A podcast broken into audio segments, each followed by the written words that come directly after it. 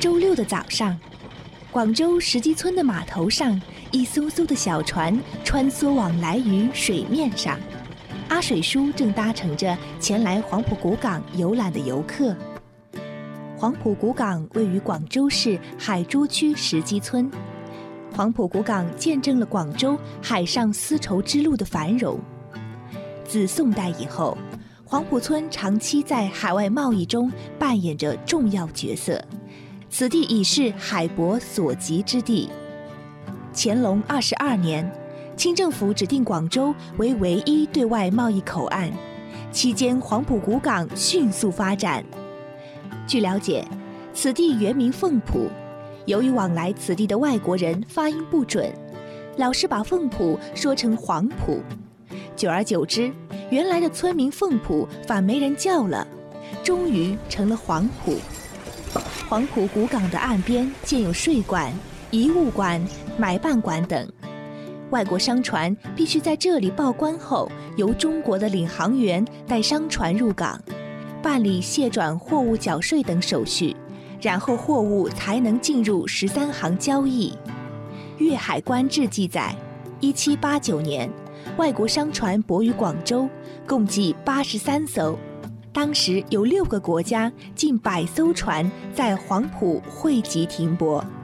黄埔古港曾停泊了瑞典的哥德堡号、美国的中国皇后号、俄罗斯的希望号和涅瓦号。澳大利亚的哈斯丁号等外国商船，每一艘商船都为它的主人带来了大笔财富。英国人威廉希克在到访广州后表示：“珠江上船舶运行穿梭的情景，就像伦敦桥下的泰晤士河。”据中国国际贸易史统计，以1817年为例。广东当年对外贸易的进口总值为两千三百四十八万元，而通过黄埔古港的进口总值占全省进口总值的百分之八十以上。黄埔村港在当时中国对外贸易中所处的重要地位不言而喻。随着时代的变迁，黄埔古港那商船往来的日子已不在。为了再现古港风貌，让更多的人了解和认识黄埔古港是海上丝绸之路起点之一这段历史，有关部门对村里的古迹进行了大规模的重修保护，并建设了古港公园、哥德堡号重访广州纪念雕塑、清水堤岸等景观，并开设了粤海第一关纪念馆。再现了黄埔税局涌进兵营买办馆的风貌。如今走在村里，青石板切成的路面光滑而明净，绿树婆娑，阳光洒在白墙黑瓦的霍尔屋上，深青静穆的古屋恍然跃动，似老者微笑般清静而温暖，在村中穿梭而行。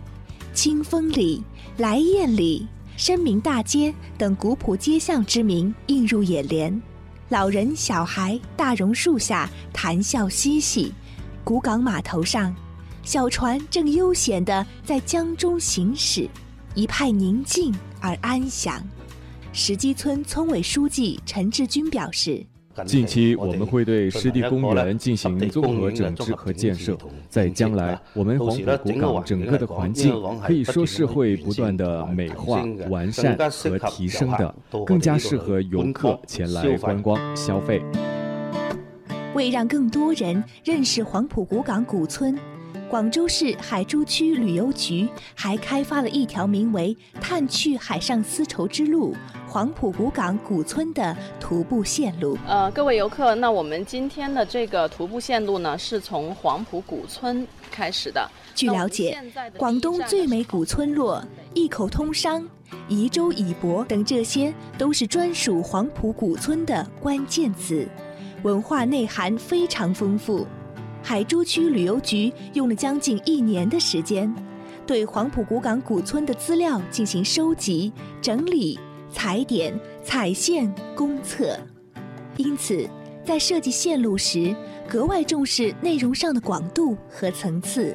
使参与者在行走的过程中，同时收获建筑、历史、地理、艺术等多方面的知识。各位，我们现在就来到这个胡四宗祠的门口。这条徒步线路串联起了村里的紫霞居、日本楼、姑婆屋、冯氏宗祠等有故事的老屋。一座座青砖灰塑的老屋被推开了大门。游客们在导游的讲解中，聆听着一段段悠悠往事。那我们这边呢，看一下这个胡氏宗祠的一个建筑的特点。广州市海珠区旅游局旅游管理科科长黄汉燕说：“这种徒步旅游的方式与过去走马观花式的旅游不一样。就是我们在呃游的过程当中，就深入到居民。”啊，和居民一起互动，跟他聊天，呃，和一些艺术家，那艺术家们的一些深刻的体验，就是说，他把村的一些文化当成是生活。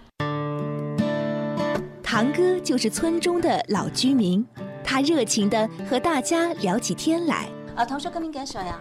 呃，七。七五都係即係一直喺度住喺村裏邊。原居民。为了活化黄埔古港古村历史，每到周末。村里的黄埔学堂都会挤满了前来学绣花、剪纸等传统手艺的游客，而一些新住的艺术家也常驻于此，用画笔、音乐等不同的方式表达着对古港的热爱。这首名为《凤浦》的歌，正是村中的音乐发烧友们自发创作的。跋山涉水寻梦，寻不回来时路。人心相隔眼前，倒影风下。不一样的观望，似是而非的故乡。此时此可迷乱，未来何处？人生匆匆，沧海茫茫，叹息你我，岁月蹉跎，思念思念，思念思念，思人。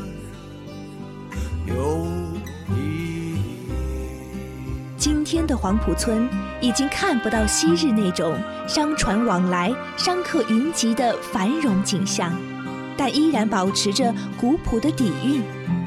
一块青砖承载着一段辉煌，一片瓦砾掩盖着一个故事，一块碑石铭刻着一处繁华。此处看彼处，童年是遥远的美好。